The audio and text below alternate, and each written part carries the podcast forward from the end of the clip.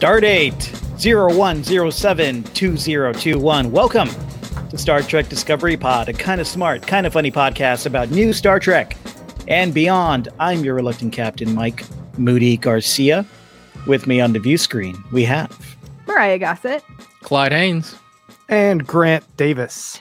All right, tonight, since there's absolutely nothing else going on in the world this week whatsoever, I thought boring. we'd talk about Star Trek. Sounds good to me, honestly. Yeah, that works. I mean, nothing else going on. So unless I you did guys watch wanna... the finale, so good, good. Oh, it's a good show. Unless you guys want to talk about my my uh, my other Christmas present that I didn't show off last time. It is it Baby Yoda eating A other frog, people's yeah. fertilized children. Eggs. Oh, he's eating the eggs on the mug? Wow. I thought they were cookies. No, what? Those are the eggs, baby. You have a murder mug. Murder mug.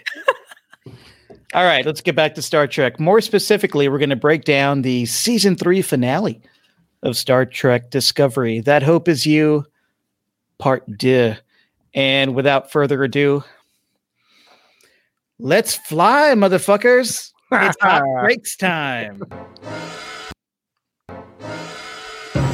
Hot breaks. Yeah. Okay, look, look. There's never enough Deanna Troy. But uh, before we even get into our hot breaks, Chike has already said that he knows what our, our hot breaks are. Oh, do you, Chike?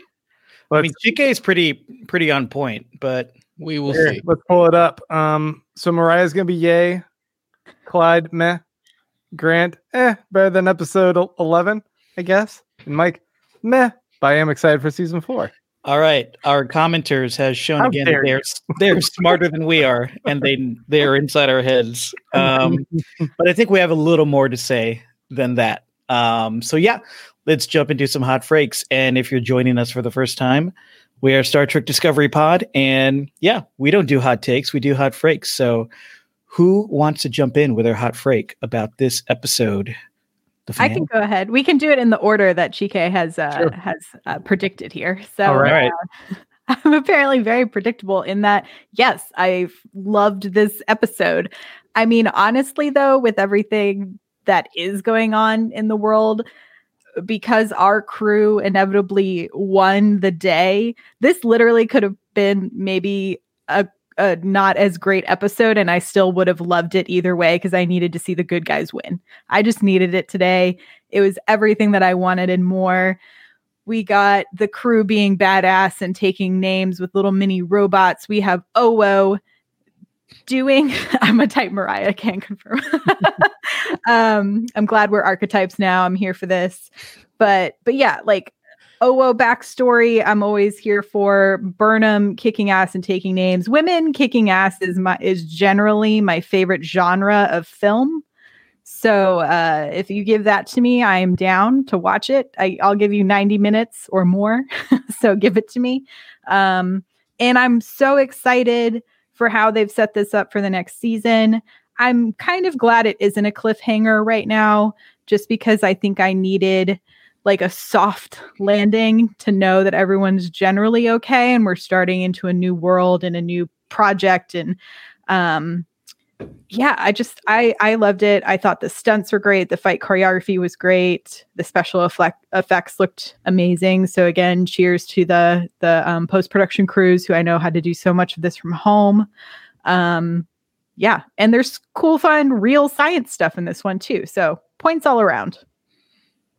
All right. Who is next in uh, Chike's lineup? I think that'd be me. Uh, Chike thinks I'm kind of meh on this on this episode. So uh, I just got to say, overall, I thought the episode was fantastic. No, seriously, I love this episode. Um, to quote what Mariah said, with everything going on in life, I wanted something like this. I wanted the good guys to win. I wanted good fight scenes. I wanted some classic Trek, and I got that. Um, I would say if I had to nitpick something, I definitely thought Osyraa died a little quick. Uh, I was looking for just a little bit more. Um, but but Burnham and what she did for the crew, the that callback to sharing that that story about Tilly that only Tilly would know, her and Book. Um, the minute that she she kind of snuck in and put up that shield, I knew we were in for a ride. Like, I was just like, wow, this is about to get good. Mm. What? Agreed. You, it's did me. You, did you bump Burnham? Oh no, we lost Clyde. Oh, lost me. No, I um, I also, Sorry. I also thought that, you know, we discussed a couple episodes a- ago about how the Su'Kal kind of that whole dynamic just didn't have quite the emotional connection that we wanted. I felt an emotional connection this time.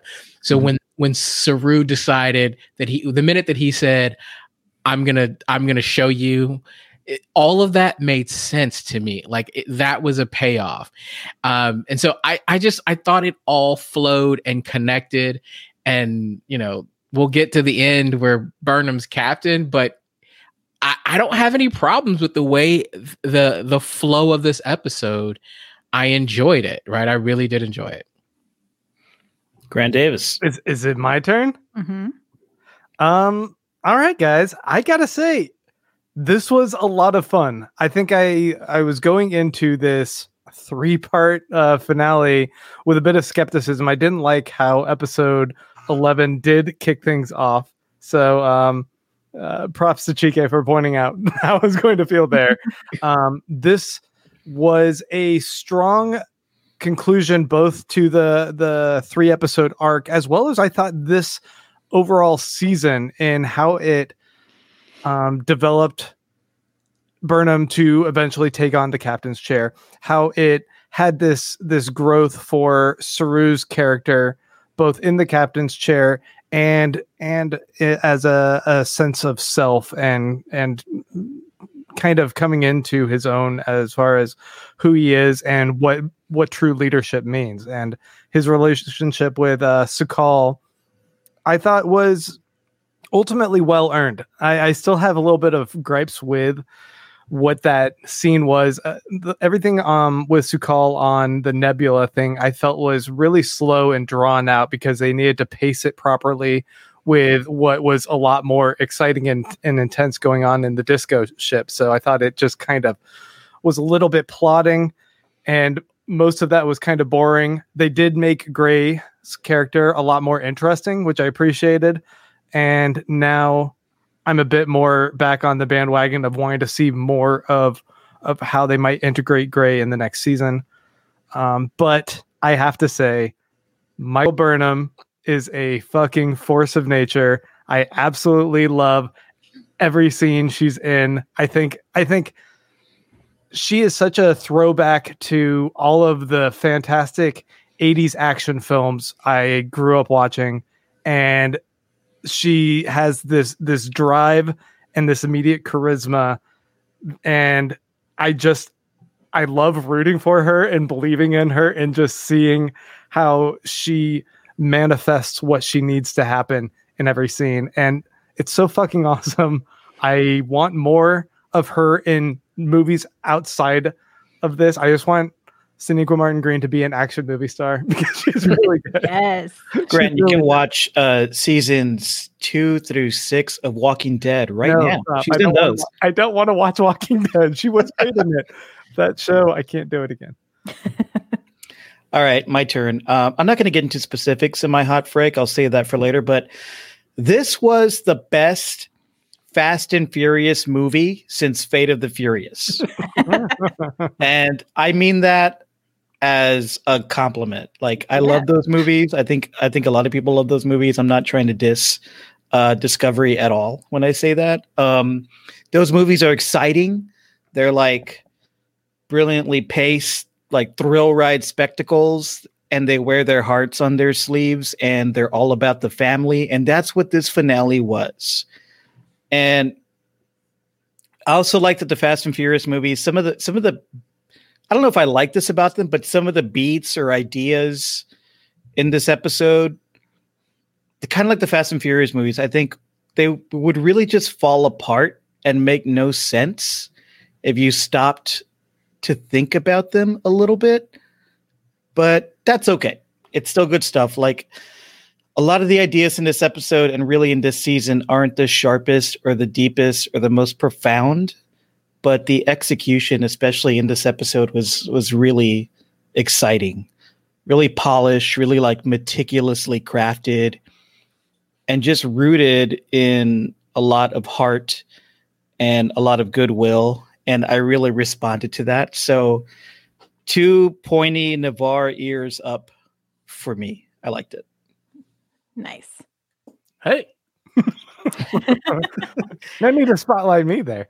Um, yeah, man. Let's I, let's dive in, huh? Yeah. I will say I, I thought we were going to see the murder nuns and we didn't. So that I wrote that in my notes. I said uh, no battle nuns, yay mm-hmm. for Navarre, but wanted battle nuns. Yeah, saying you got to have more battle nuns. That was that was set up in the last episode and didn't pay off here. But all right, let's uh, let's let's dive deeper into the Disco season three finale titled "That Hope Is You" part two. The uh, titular bookend to the season three premiere, which aired in October. Episode is written by Michelle Paradise, showrunner, and directed by Olatunde Osunsanmi. I thought this finale was really nicely divided up between the three groups. Like we had three groups of Disco crew members working toward one goal, to save the Federation and in turn ensure a brighter future for the galaxy.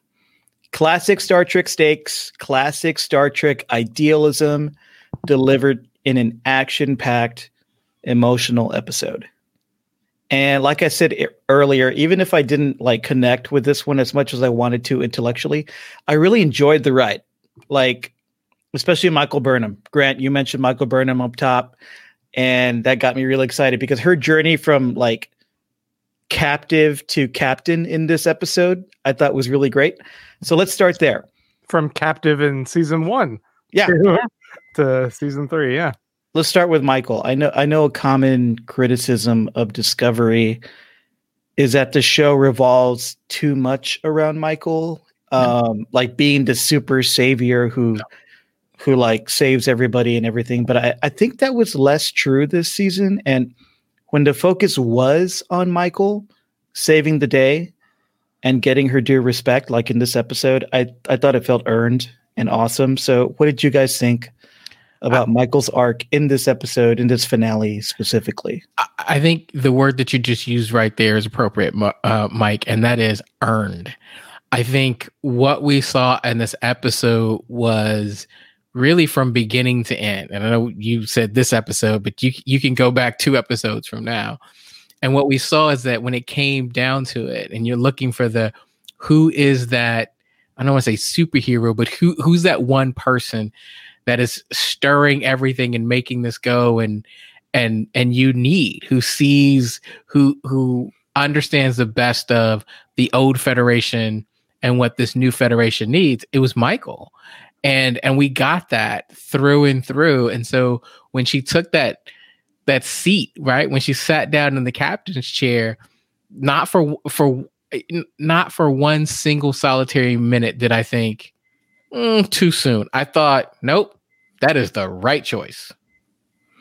Yeah, I agree with you, Clyde. I, I think of Burnham as such a like a catalyst of a character, and I think that is the role that she has played throughout this entire season, where we see her essentially providing the re-spark, the re-inspiration for the current Federation in this timeline, who have kind of been stuck, right? They've, they don't have any way to move forward currently because they don't have the resources to look for the burn to try to solve that problem. They're just like, you know, it's like trying to patch a ship with duct tape that's slowly leaking. and uh, and here comes Burnham with a brand new boat. And so, uh, you know, I liked the conversation with Vance at the end about how he was like, I can see now that I, you know, we finally got a non-bad admiral. No badmirals here currently. That might change. But Vance is um, sus. No more sus Vance for now. Um But I, I just think it was so earned. And during the the Ready Room that I watched today, they talked about how they're very specific all season of even if Burnham was left in charge for something, Burnham never sat in the captain's chair for the entire season until that last moment. And it was like very planned by the writer's room and the directors and the crew to make that happen. Um, and I and I just loved that ending moment. Um, and then on like, you know, sort of the same side as you, Grant, Sinequa Martin-Green is just like incredible throughout all of this. Also, she was like pregnant filming the finale, um, and is like doing all this, you know, not as much fight choreography, I would imagine, as maybe her stunt person was doing because of that, but still like the commitment to all of these really intense physical scenes was incredible. Um, and so I'm just so, I'm so excited to see Burnham in the captain's chair, whatever that means for next season. She thought, jumped into that Willy Wonka elevator shaft thing and did all those fight scenes pregnant. Dang. Yeah. Wow. Yeah, I thought when um, when Tilly gave up the con to Burnham in that moment, before this episode, I didn't want to see Tilly give up the con to anybody but Saru. But in that moment, that felt so right and so earned. Even though I thought Tilly did a good job, I said the other week that she, you can do everything right, just like Picard would say, you can do everything right and still lose. And that's what happened to Tilly. Um, so I didn't fault her for Osyraa taking over the ship. But in this moment, in this episode, when Tilly said, no, Michael, um, you're going to execute the orders you're giving. And that's an order. And Michael took the con. And Michael sat in that chair. I was like, this feels right. Even though I really like seeing Tilly in that chair. And I love seeing Saru in that chair. Because I think he uh, he echoes a lot of the, the great diplomacy we saw in one of my favorite captains, Jean-Luc Picard. Tilly is what we need. I'm not not Tilly. Um, Michael is what we we need right now, because that just felt so earned when she sat on that chair. And even though the scene with Vance being like, "Yep, I went against almost everything that you wanted to do this season, but now here are the keys to the Ferrari, kid. You're good." Um, felt a little rushed. Uh, well, it, it could have felt a little rushed. I think on paper it did, but just seeing it, watching it in that moment and feeling so emotionally connected to Michael in her journey in this episode to earning that captainship, it just felt right. It felt good. And I like that she's earned it. It took three whole seasons, but now she has a chair and it feels earned. I mean, she started off in the first episode basically uh, a traitor, like defying her, her orders, um, mounting an an insurrection of sorts to try and, um, you know, maybe may timely uh, that that moment there. But how how she's transformed from where she started, just this fall from grace, and trying to build back up, being under Lorca's shadow, and then being under Pike's shadow, and then having the kind of the call of the seat, but being reticent to kind of embrace that destiny and allowing Saru to kind of fill the shoes. I liked it. It, it had the proper uh, push and pull for her character arc, for her to rec- need to come to recognition within herself of who she is and what her values are before she embraces that. And she, she is, I guess what you guys are saying, she's a, um, uh, a, what's the word I'm trying to come up with? Um, a, a, a Starfleet captain, up in the, Jim Kirk. Uh, yeah, she's a Jim Kirk, basically. Yeah. She's she's following up in the, the shoes of Kirk, and I love it. I, I I think what they did for her arc is fantastic. Agreed. Um, yeah. What do you, so I'm really glad, I know we talked about last week if we thought this was going to happen, how, like one thing I brought up was that I thought Saru needed to be the one who made that decision to step down from being a captain, which I'm really glad that they set that up that way. Um, they did confirm Saru will be back for next season, so we don't have to worry about losing Doug Jones. Um, they haven't said in what capacity yet, but I, um, what do you think is going to happen to Saru's character slash, like, what did y'all think of, of his sort of development with, um, uh, on the planet, on the, I, I think he's going to end up in a diplomatic role. I think we, I think they've, they've set that up when we saw him with Navarre. They alluded to it at the end that, you know, he was in the negotiations. I, I think we're going to see him in a slightly different role. Um, because I don't know how you go from being captain to first officer or science officer, I don't know that we've really seen that before. So yeah, I I, I think that's the role he's going to play. So he'll he'll be he'll probably even be on the ship, but in a different role.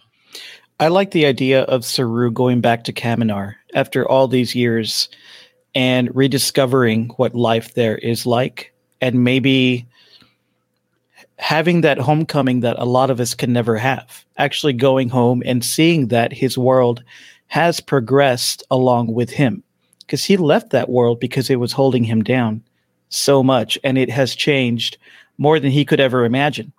And it's caught up to him and his idealism and his his um, his growth, and maybe even surpassed him to where it's a place where he can learn and grow. So I hope we get at least a few episodes of him with uh, with our little baby Kelpian uh, buddy who caused the burn. A few episodes? Oh man, I really hope we don't. No, I mean, I really I, don't want they to can do that. Anything. I'm with, okay with that world now. I'm okay with a few episodes of Saru. I'd be okay with the, I mean, th- look, if we had twenty-seven or twenty-four, then I'd be like, sure. Su'Kal, uh, Clyde, I, don't don't waste my time with this. I don't, I don't need, I don't need that much Su'Kal. Well, I'm not, I'm Saru not talking a on Kaminar was like the worst one we saw. Or that. But what I'm saying short is short tracks. Kaminar.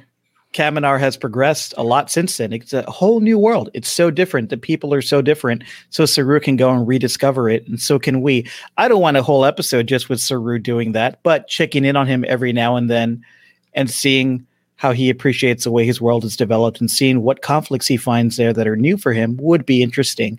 And seeing how he comes along back to the Discovery or back to the Federation would be a great journey too. And I think maybe I see uh, Admiral Saru in our future. What do you guys think? I mean, they the show definitely loves its Trek family, mm-hmm. and does not want to put anyone in a bad light. There was an opportunity to force conflict between Burnham and Saru, and ultimately have Saru have like a fall from grace, which is why Burnham has to ultimately step in and kind of assume the captainship. But instead, they... they purposely took a different route where they wanted to have something a little bit more organic or emotional that kind of pulls him out of the seat. And he has a different calling, at least mm-hmm. temporarily, so that there isn't that conflict. And, and that's nice. I mean, I, I would have been fine with them maybe being a little bit more uh, aggressive to one of the characters and and throwing someone under the bus for an, for another character's growth. But this show is a little bit kinder than I am. And I, I do appreciate that. It's a it's a lot kinder than I think all of us here. it's it's so sweet. This show just wants to embrace us in its warmth, and I really appreciate that. After um, you know, ap- I won't mention it, but you know, after everything we've seen this week, for sure. I, yeah, I, I think what's interesting about this show is we got thirteen pretty good episodes, right? There's one that we were not that thrilled about, but we see now that th- that was the intro to two other really good episodes. But there's still so many questions. And I think I'm interested to see what happens kind of in the off season, what short tracks we get. Like, I feel like I need a, a short track on Grudge. Because this this yeah. Grudge thing is like, I need to know more information here. I mean, there, yeah, I was going to just say that line when um, uh, oh. Zara is just like, who's going to make the bigger splat? And as soon as Book, he has the adrenaline shot rushing through his veins. And he's just like, you are not going to talk about my cat like that. There is so there was so much going on in this finale, like there always is in every Discovery finale. It seems like every season the the the main cast like triples or quadruples. It's like so many people. It's because the show decides to give arcs to more more characters, right? Like we learn more about our bridge crew, so we care about them and what they're doing with Tilly. Then the spear data becomes sentient, and mm-hmm. the, the little bots running around, so we kind of care about them too. And then um, we have all the bad guys, and there's so many Uh, little arcs going on, little character arcs going on as we got to the final season or the final few episodes. It it almost got a little overwhelming and chaotic. I thought there was just so much going on, but I say that because I want to acknowledge that there's so much to get into and so many characters to talk about and little plots to talk about. But what I really want to talk about right now is, so the turbolift shaft is like its own universe, apparently. I've been seeing that has been like, I think everyone's biggest nit to pick on the internet today. I like it. Is the turbo shafts. And I'm, I'm just like, give me, I have a box of like enter, Enterprise blueprints, which I'm like, if this was anything like the Enterprise, I could just pull it out and like point to it. So I think we need some like cutaways. We need some blueprints. If you're listening, Star Trek dot com, you know, provide us the, with posters. That's like the elevator thing she was jumping through that was flying mm-hmm. all over the place. Yeah. I have no, I, I have no concept of the ship, but yeah, I was like, oh, that's, That's big. It looks cool. Like how, how they handle all the special effects. It was like an incredible fight scene. Like I yeah. one hundred percent enjoyed it. And it wasn't Great. even until way after I had finished the episode that I was like, are turbo lifts really that big? I, I mean, my first thought was, where the hell are they? Now, Mariah, to your point, listen, a fight scene in an elevator is always a, is always cool. A fight scene in a galactic like double-sided, two doors open, mm-hmm. elevator flying through space, still even cooler.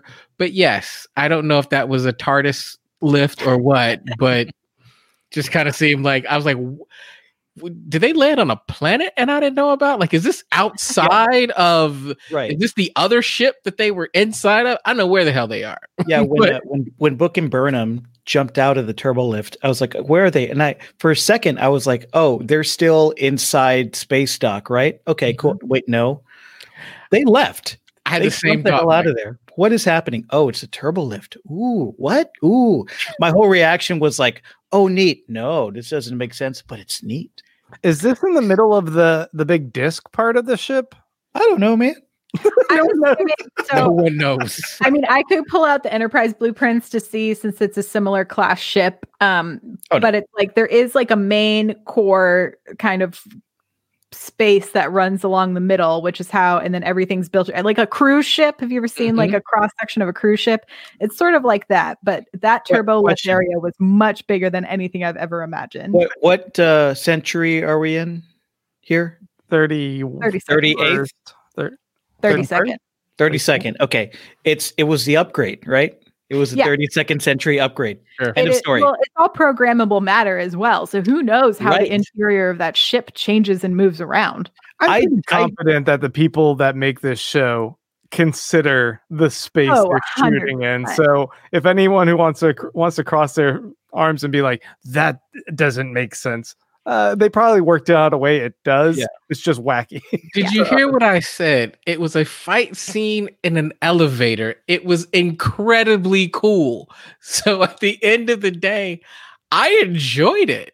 And yeah. Zara got kicked out of the elevator and I saw him bounce off of something else. I mean, what, what else do you want? Clyde loves elevator fights. He's a big fan of The Winter Soldier. I, I was sure. just thinking when I was watching that scene about the movie Minority Report and how much money was poured into that movie for its special effects and how long it took. And then like this show just kind of pulls that out for its thirteenth episode nowadays and it looks better. Like this show just looks so good. Yes, they they really knocked it out of the park with all the special effects. I also really liked the way that they treated the crumbling um you know, holodeck on the dilithium planet. I thought a lot of those shots looked really cool and how you were starting to see the construction of the ship. Um, and then also when we finally got to see Grey in physical form, kind of walking through everything, sort of becoming particles, and then like his holo also flickering on and off. Um, I just thought the attention to detail with stuff like that is really, really awesome and cool. Yeah. The, the execution again was, was great and thrilling. Three things I did not understand and will never understand in this episode: the turbolift shaft.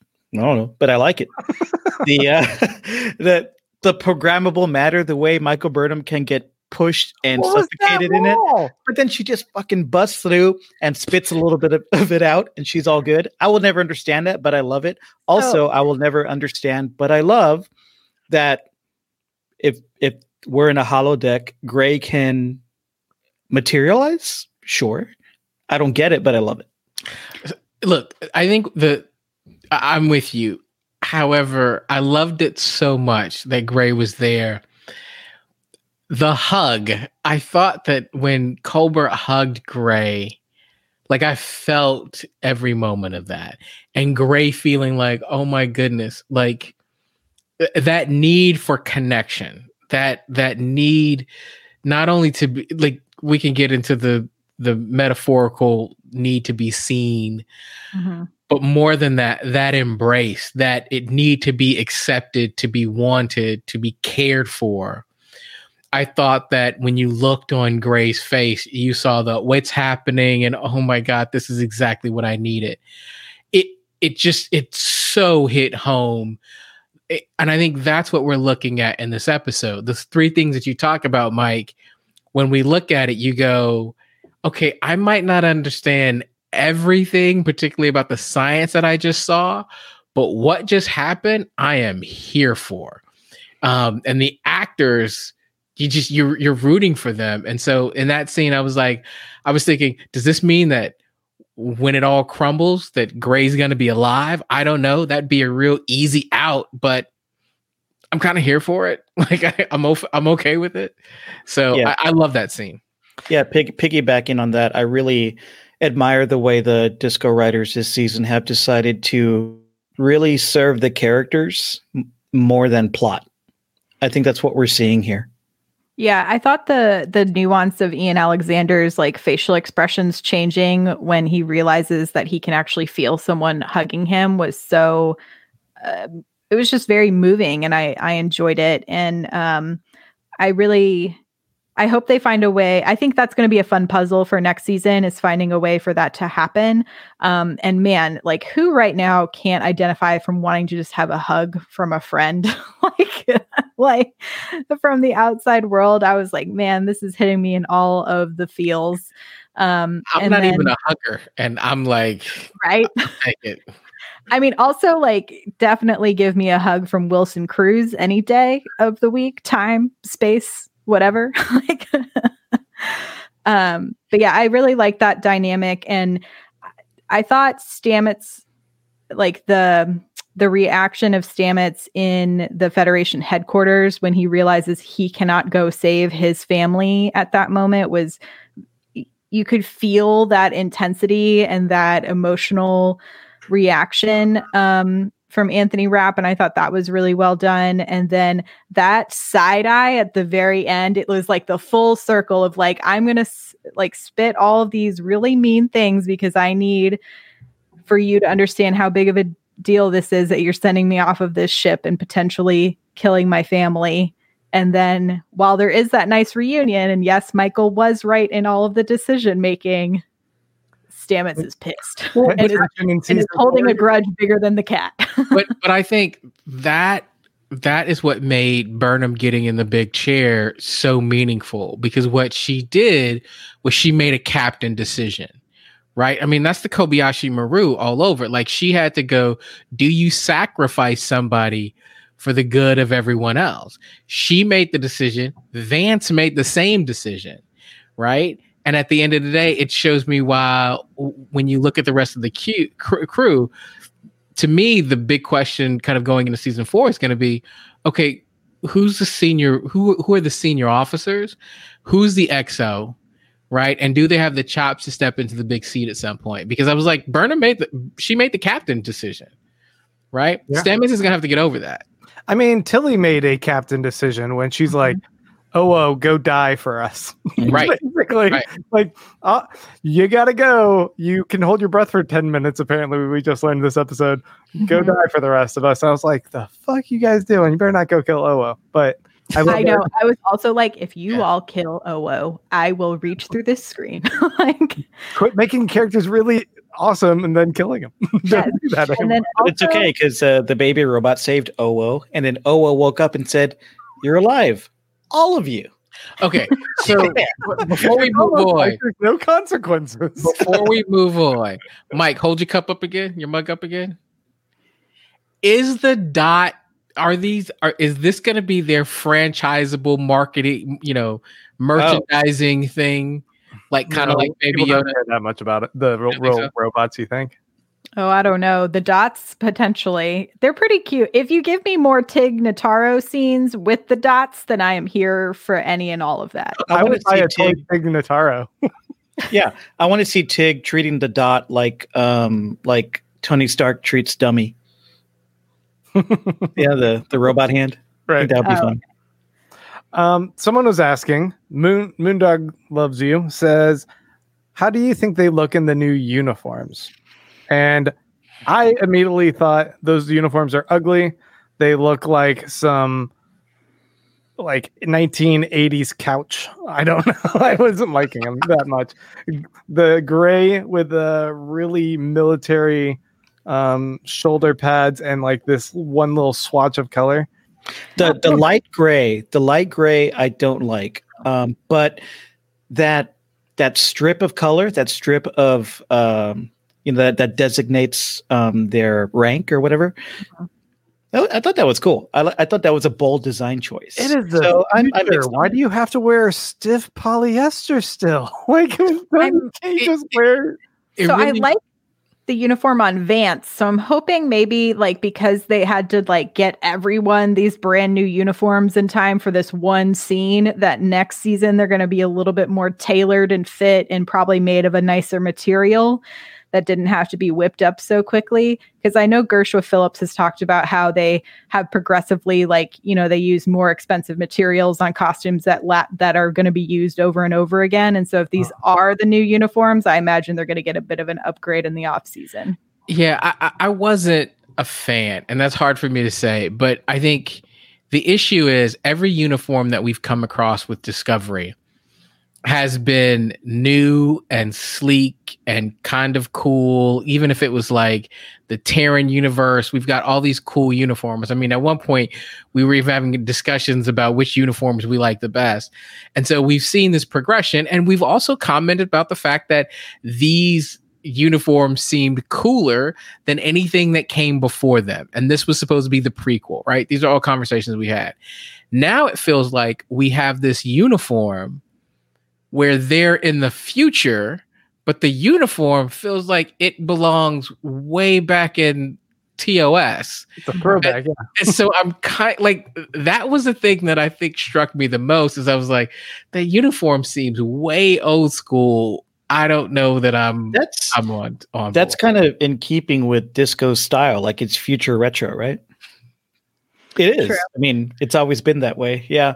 But yeah, I th- I think you're right, Mariah. I think they will tailor them a little better. They might finesse the colors a little better for next season. They got some work to do, for sure. Mike, Mike, you want to know what I hope it looks like? Hmm.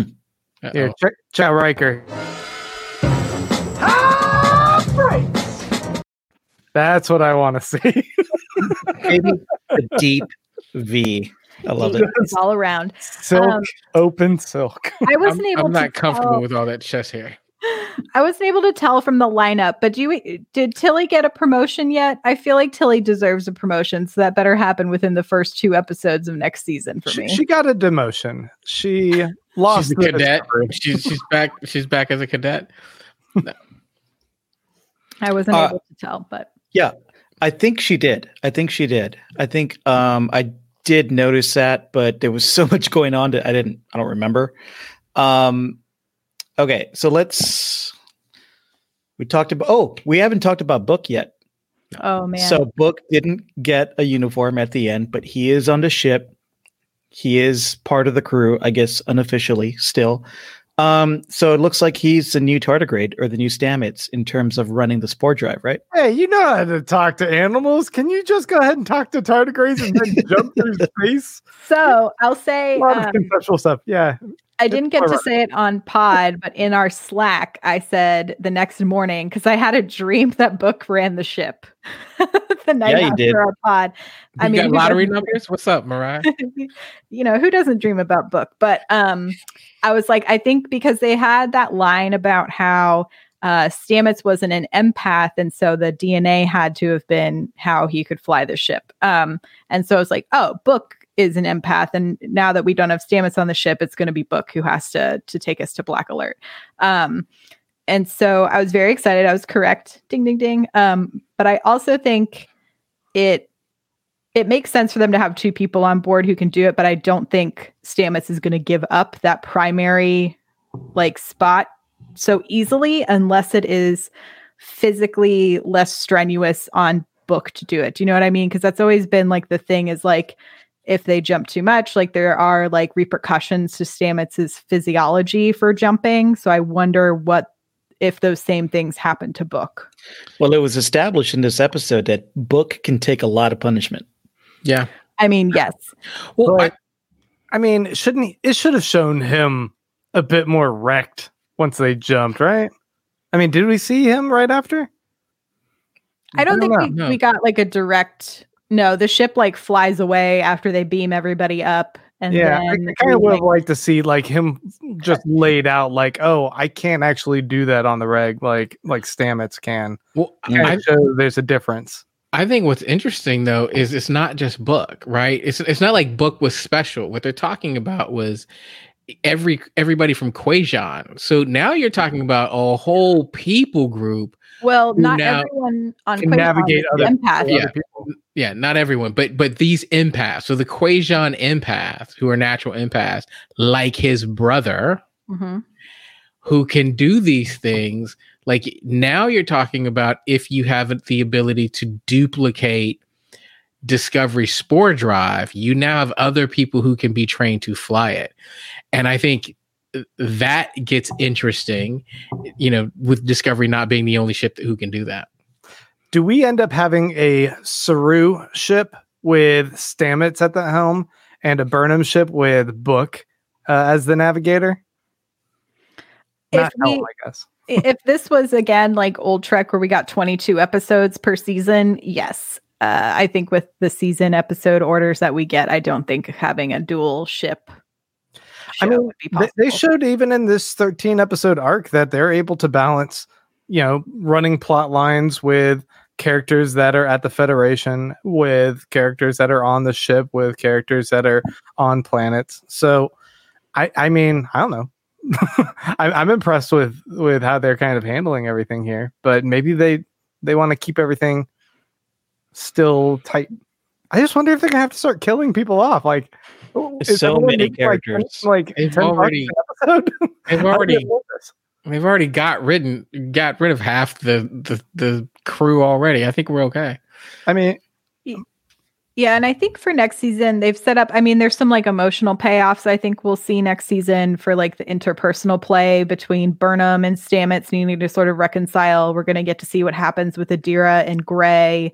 Uh, I mean, I'm personally hoping there's something between Owo and Kayla beyond just deep friendship, although that is also fine.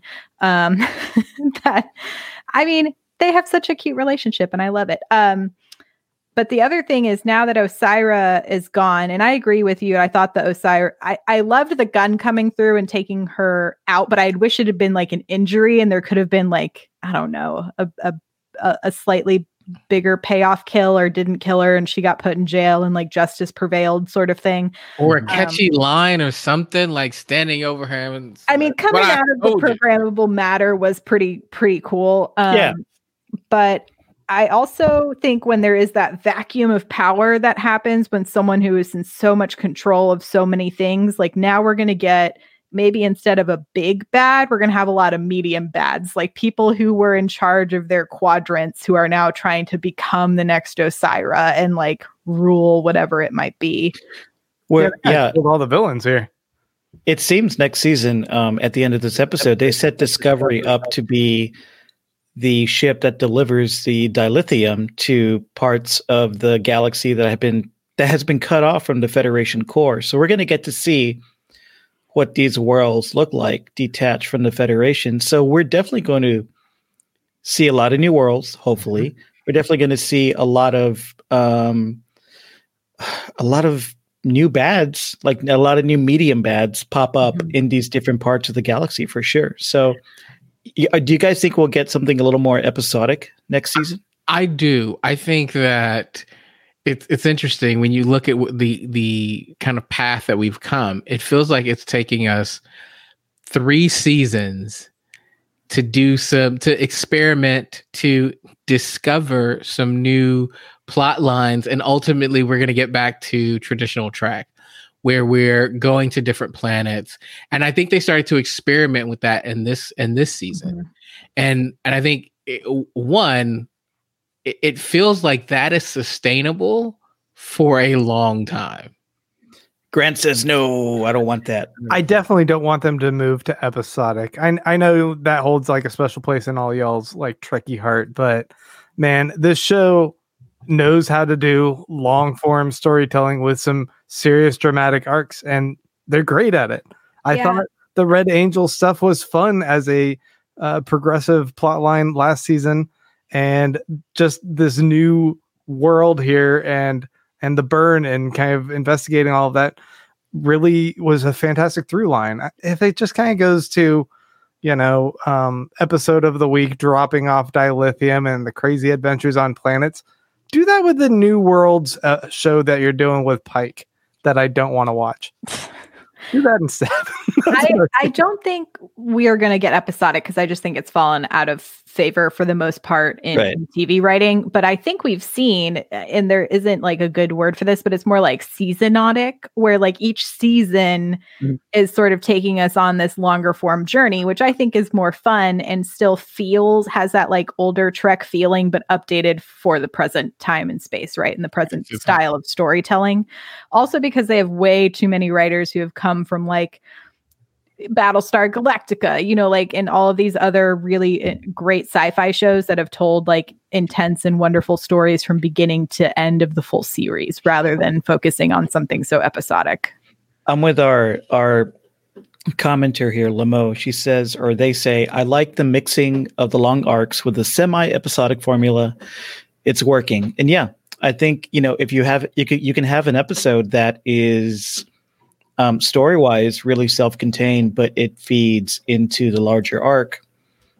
That's the sweet spot, right? That's what we're getting, and I think uh, more of that is what we'll be getting next season. Yeah, a lot of people are saying it's kind of like a light anthology series, um, and mm-hmm. I agree with that. I think what you're looking at is the narrative overall is very similar, right? So if you think about where we were from the pilot to where we are now, we've been on the same kind of long arc with with the s- fairly the same characters, but what we see is that what we've seen is we have three distinct contained seasons, right? Like from beginning to end, there was a, there was something that happened in the in the in the season premiere, and it was wrapped up at, at that season, and I enjoy that one. You know, years from now, when we're going back and, you know, we're watching this on Netflix or C B S All Access or whatever it is, it's you're you're going to be able to almost pick a season that you watch and go, you know what, to Grant's point, I want to go back and watch that, you know, that that Red Angel season. And mm-hmm. you'll be able to kind of watch it and get the entire story from, you know, beginning to end in thirteen episodes. I like what uh, Moondog Loves You says in the comments. I like that they will have a mission next season, so it's a good format. They won't need stupid excuses to go here and there, but the overall story can be the main plot line. Yeah, it feels great to for our Discovery crew to have a mission handed to them by the Federation. It's not just, oh shit, there's a war, or oh shit, we're lost in time. They're they're building the Federation, um, and. and the leaders of the Federation have given them a directive. It it reminds me of classic Trek. It only took like. three seasons for them to dig themselves out of the hole Brian Fuller made for them. Yeah, exactly. I didn't want to say that earlier, Grant, but I I, like, I was thinking. I like the hole that Brian Fuller dug. I, I think it's yeah. really fascinating, but I think a lot of people were just like, hold up, what? Why why does everything have to be so intertwined in this world? Um, do you do you think that they'll have new characters, that we'll get new crew next year? More crew? Let's kill well, do you guys think that Kenneth Mitchell will be back? He is the actor. You guys may have talked about him Aurelio. Before. He played the, the scientist or the doctor Aurelio. In this episode, Osyra's uh, I don't know, buddy, I guess. But um, can you have too many scientists on a starship? I'm thinking it might be like a pop-up character, mostly. Mm-hmm. Um, uh, also because of his health, you know, it would one hundred percent depend on like what's going on, and with the pandemic, I'm not sure like what is sort of right. possible. He's uh, suffering from uh, or dealing A L S. With A L S, right? Mm-hmm.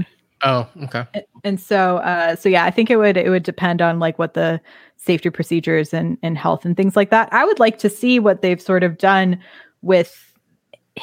Maybe he is working on implementing spore drives into other, mm-hmm. you know, ships, uh, get uh, universe wide or whatever, because he mm-hmm. seemed pretty um, intense. They set that up like that. pretty well, mm-hmm. yeah, that he could maybe replicate the spore drive. For so the, maybe we'll see like a hollow of him, or like, you know, like a message or something. I would love to see him back, because I, I love that um, this particular particular iteration, and I think this has happened throughout Trek. Anyone who's in heavy makeup comes back as other characters, either as mm-hmm. humans or other heavy makeup. So I finally figured out. So our brunette, who was with our um, bridge crew through all of this, when I assumed yeah. it would have been Nielsen. Um, do you remember the like? Oh, I wrote it down. Uh, she played the, uh, she, her name was Lieutenant Ina, um, and she was an o- Onalsis uh, character, which is that like big head with like the tiny eye portion. Oh, up here. okay, oh, yeah, yeah, yeah. She has played a multiple versions of that species and throughout that was, the series. Okay. So that was her as like our as like a human on the bridge. So I, I would have liked seeing her in that. Right. Costume. That, these past few episodes, that would have been great, but you know, that costs money. Mike, uh, Lise has a very good point. Aurelio has a wife and kids he needs to go home to. As a person with uh, a wife and kids, no, no, you don't. I mean, you can, go, go hang out on the ship. Yeah, I mean, I, I don't know. I, I, I'd like the idea of him being at Federation headquarters doing really cool tech stuff, and we see cameos from time to time. Maybe so our I need more Tig Notaro. That's what I want. I know I'm not going to get it, but I'm going to keep asking for it until someone, I don't know, like Anthony Rapp hears me and says, we're going to get you more Tig Notaro. I'm just saying. More Tig. So I wanted to bring up more comments that we got earlier uh, during our podcast, but StreamYard makes them disappear. I don't know where they are. So uh-huh. I can only see like the last like oh, no. twenty or thirty. Um, well, uh, now's a good time then. If you guys are watching us on YouTube, or I guess over on Facebook or Twitch, and you have any questions, go ahead and put P O D, all caps, before your comment, and makes it just a little bit more visible for us so we can grab it and pop it onto the screen. I have a question, and I, I should know this, but I don't. What uh, species was Adira yes, supposed to okay, be? No, same, came- the same oh, one as Poe. I have it. Okay. okay Ooh, yeah, I knew that's this right. question. Uh, nice. uh, Zahian. Mm-hmm. Zahian. Oh, it was like Poe, the little yeah. feral girl that like does crystal stuff. Mm-hmm. Yeah, the queen. Mm-hmm. Okay. Oh, is um, the queen. And and was Grey supposed to be a, a Vulcan? Yep. Yes. Okay. Mm-hmm. Mm-hmm. Hey, um, Grant. Wait, wait a second. We gotta acknowledge the fact acknowledge- that Grant nailed that. Well, it could have been a Romulan too, right? I'm not. Yeah, really but sure you didn't that. say Klingon, which is oh, really what you just default I, to. I will take. I'll take my applause, and I'll just go ahead and pat myself on the back here. Um, so, uh, Chris Rogers says, "What are Owo and Detmer's ship name?" Mariah, you brought this up earlier. Maybe you have a ship name for them. Omer. Maybe. Oh God. oh, Omer. Somebody said Quowo. De- De- what? De- Somebody, or I think I saw in the pod earlier, somebody said like Quowo, like Kayla uh, and Owo. I like that. Mm-hmm, mm-hmm. I'm I'm good with that. I'm ready what, for the fan fiction. What do you guys think of Let's Fly as Burnham's line, as as as her engage or whatever line? Because, you know, they made the big deal of Saru struggling with coming up with a line. And for her to just kind of sit down quite naturally and be like, let's fly. I'm into I'm, it. I'm not. I think it's I, I think it's really hard to come up with something to say, and nothing will ever beat engage. I don't know why we just don't go back. I, I do agree with Lee's A. It should have been book it. Oh my I God, like it was right there. Should have been Book It. But I don't want it to be tied to someone she's like having a relationship with. I mean, if they break up, do you still say Book It? Oh man, right. if she br- if they break up later and then she's like, "Bah, shit, fly, break it, right. go, right." So underlay. I think Let's Fly. I, I I liked the delivery. Did it for me, even if maybe the phrase isn't the strongest. I thought the delivery was there. It gave it, the whole thing gave me goosebumps and made me very emotional. So I was I like, that. whatever came out was gonna be good for me. I, I prefer the one word catch lines, you know, the single word engage, you know, but um, but this works for me. I, th- I thought out of, out of all of them that we've heard, it feels hopeful, right? You you like it more than Hit It? No, hit it's hit it's my my jam, but this was okay. This is okay. They should have saved Hit It. I like this comment from J C. Ash Tyler has left the chat. Oh, I've probably left the chat a long time ago. As soon as Who? as soon as she smashed into Book in outer space, smashed into Book. Yeah, Ash Tyler. I don't know her. I saw um, David Ajala posted a picture where he was wearing a sweatshirt that said Trek and the Nike swoop, and underneath it it said just Book It. And I was like, I don't know where he got this sweatshirt, but I need it immediately. um. Uh, we got to see Lieutenant Sahil come back. I don't know if we mentioned this already, but it was awesome because I know we've mentioned this quite a few times throughout this season of like, what happened to that guy from the premiere? They just left him there on this other, this this lonely little satellite. But uh, seeing him back there and, and that reunion, I thought was a good little moment, and I hope to see a little bit more of him as well next season. Yeah, it was a nice bookend. Yeah, it was. We got in the premiere. Yeah. Agreed. Very cool. Just Book It. Oh, what could have been? I, I actually like Just Book It, but Mariah, to your point, then it every time she said it, like, would you, if that was you, would you be like, why are you? That's just weird. Like, would you say just Mike it?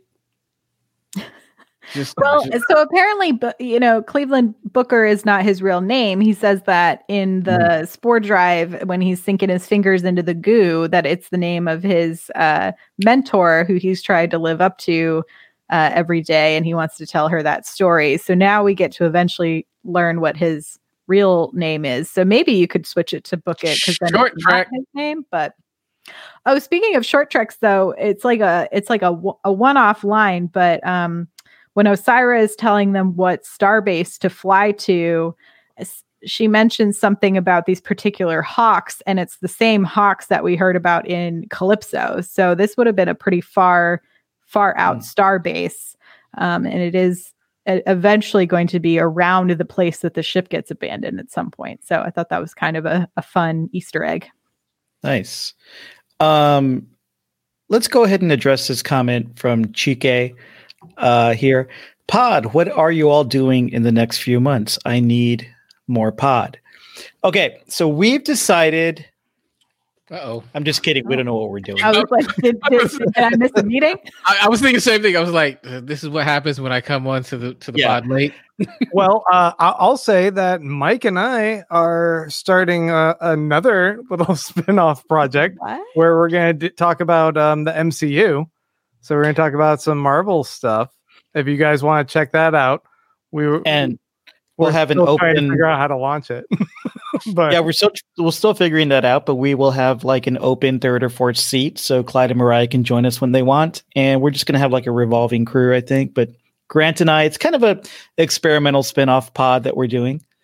Um, because uh, WandaVision's coming out. So yeah, we're going to cover WandaVision. If any of you are interested in the the Marvel stuff. Um, you can probably you can go to the, our YouTube channel, um, M C U Pod, and just go ahead and subscribe. And if we put out an episode, you'll get notified. So is M C U pod dot com our website? Is that right? M- M C U pod dot com. I'm not sure what's. I mean, it it should redirect to. Uh, I don't know what's up there yet. just just be on the lookout for it. Let's see. Let's find out. Um, before we continue to to talk about. Uh, comic books I wanted, or uh, comic book universes or or Marvel things. Um, someone asked about the song and was it ever explained? Mm-hmm. And so I had mentioned in my hot freak that there was some like legitimate sort of science-y things that got pulled into this, and it all has to actually do with how they explain the burn. Mm-hmm. Um, and luckily we have someone who is studying biology in our Slack. So if you join our Slack, you can also get in on these fun facts from the incredible minds who are a part of our Patreon. Hold, um, hold on, Mara. And Grant, how do they join our Slack? Uh, Patreon.com slash Star Trek Pod. You can go there and make a per episode pe- pledge of uh, two bucks an episode. And if you do that, um, Mike will send you a little invite to the exclusive Slack channel. Um, but Sean talked about um, the poly polyploids, polyplotties. So the... Yeah. Uh, Uh, Sean, they go into like a much better explanation than I can sort of go into, and I don't want to read like the whole thing, but it's essentially like how our genetics change uh, throughout time um, and like evolutionary theories and stuff like that. Um, and and Doctor Uh, Aaron and Doctor Muhammad Noor, um, Aaron McDonald and Doctor Muhammad Noor are the two science um consultants on the show, and they were tweeting about how it was very fun to get to put in all of this sort of work and work with the writers and production crew to talk about how D N A changes and and how that um connection to the radiation of the dilithium, and then like the way sound waves work and subspace waves work with sound. Anyway, it's like a really fun sort of yeah. like jumping through. And so I do think, well, I can understand people's frustration of like this explanation of the burn seeming to be just like this. I mean, a child lost his mother and is going through like the most intense grief, pain, loneliness. And so this epic scream that just radiates throughout his body essentially causes a sound wave to like wave the entire planet. And because of the way dilithium, which is fake, like dilithium is not a real substance, so they can Star Trek it here. Dilithium then caused subspace to kind of have this continual wave move throughout it and cause the burn. So it's like a very complicated science-y explanation, but I kind of liked it. I liked it too. I really enjoyed that scene where Adira and uh, Colbert are explaining it and just figuring it out. Yeah. And because it was a great scene, because not only did it was it tied to some real interesting theoretical science, but it also was kind of a classic Star Trek scene where our crew members are figuring something out. No one else has figured it before, just extrapolating that data. And it also served the characters. It reminded us, again, how valuable Colbert is and how valuable Adira is, and how great it is to see those two bouncing off each other when they're, mm. they're basically at work trying to save the galaxy. Good stuff. Yeah. Uh, there's right. also a really cool scene where Michael Burnham, she triple pumps that gun to blast that dude across the room at Osyraa before sliding over a table to kick her in the face. That was very fucking cool. I love that when she turned on the uh, uh, the quarantine force field and was like, I'm out of here. That yeah. was that was one of my favorite moments. I was like, whoa, nice trick. Yeah, when she leans in and she's like, I'm so sorry you're going through pain, but you're about to go through a whole lot more of it. And then just you jank it, like gives him an adrenaline shot, and then is like, are you good? Cool, you were just being tortured? Great, let's go. Like Well, um, to, to go back to the question of what we're doing during the off season, we will be back. Um, uh, we don't have a schedule yet, but we will definitely be back on, on the live stream and on the pod. Just follow us on socials, and that's the best way to find out what we'll be doing. Um, so yeah, just at Star Trek Pod on Twitter, on uh, Insta, and we'll definitely let you know what our off season plans look like for the pod. We'll be back with um, the next show, the next Trek show mm-hmm. when it debuts. And uh, we'll have to do uh, probably a full season recap at some point mm-hmm. for season three. Indeed. I think we'll probably see Lower Decks before anything else, just because I know they've like already started recording voiceover for that. So okay. I think Picard started filming. Disco four has started filming as well. Mm-hmm. So they're staying safe. They're doing it. Yeah, I, I just wanted to say, you know, th- I think that we all love Trek so much because it's it does such a wonderful job of showing this family that comes together, and it's a fun adventure with all of them. And this year has been pretty interesting for us trying to navigate how to keep doing this show and how we've transitioned to doing a lot of this video show, and you guys sticking with us and just watching this audience grow and all of you guys talk with each other has been really cool. I, I like our little Trek family here, and I just want to say I appreciate y'all.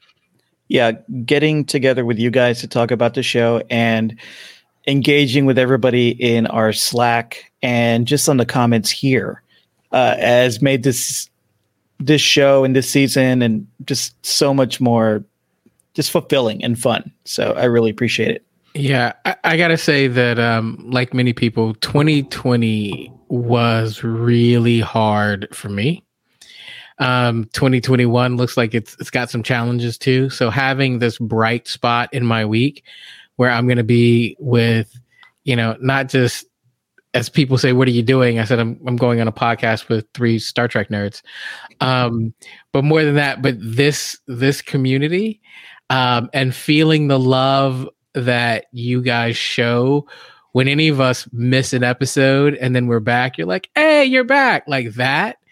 Is like, man, it is the bright spot in my week. So, um, yeah, just I'm I'm I'm gonna miss the the week in, week out, but uh, I just want to say thank you to everybody who's who's been part of this this pod family.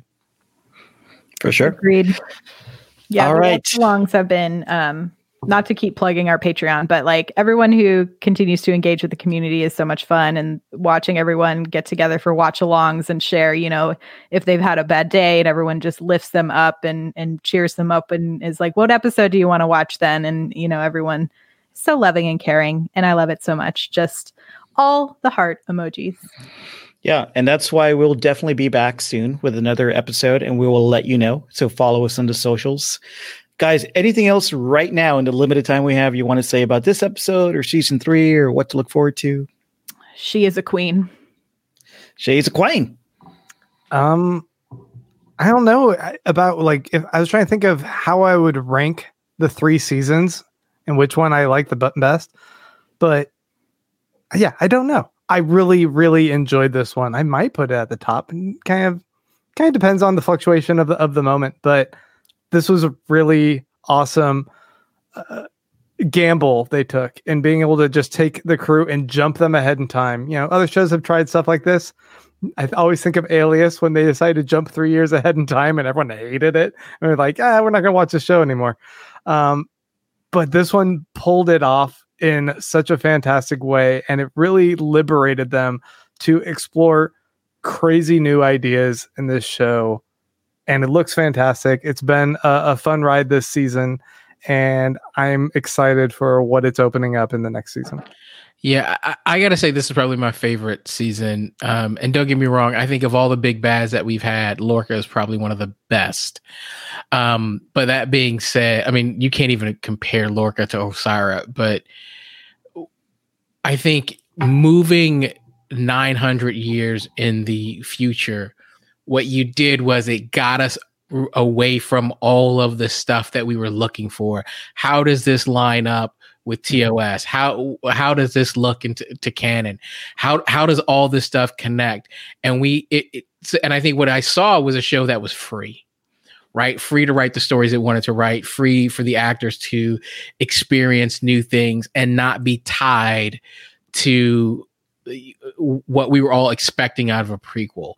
And I think we saw that on screen. And I also want to say, as much as I enjoyed this, I'm amazed at what this crew, what the actors, what the writers, what the production staff, what the what the post-production staff, what they did in the middle of a global pandemic um, to give us this is nothing short of genius and absolutely amazing. So, um, I'm actually, you know, thirteen seasons. I can't like, we're so used to that being a high mark for series today. I'm actually going, man, I can't believe that we're not going to have a new episode next week.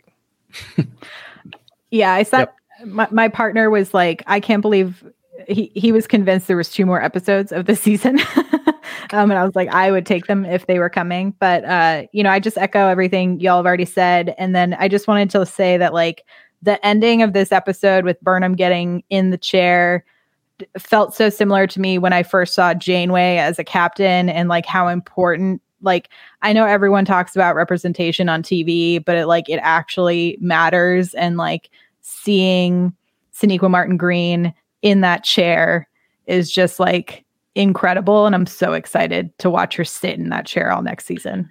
You know, one last thing, I, and, and Mariah, you just made me think of this. This is a significant moment because, you know, I think we always have seen Sinequa Martin-Green as a star, but now she becomes an official Star Trek captain. So she's part of the, the, the captain legacy that Star Trek has. That's a big deal. Huge deal. Like Will Morris says, she is a queen. She is a captain. Yes, indeed.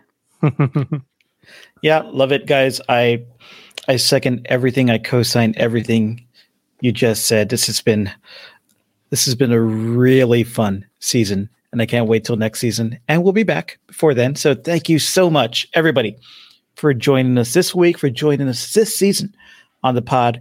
And yeah, Mariah, can you remind everybody where they can subscribe to the pod?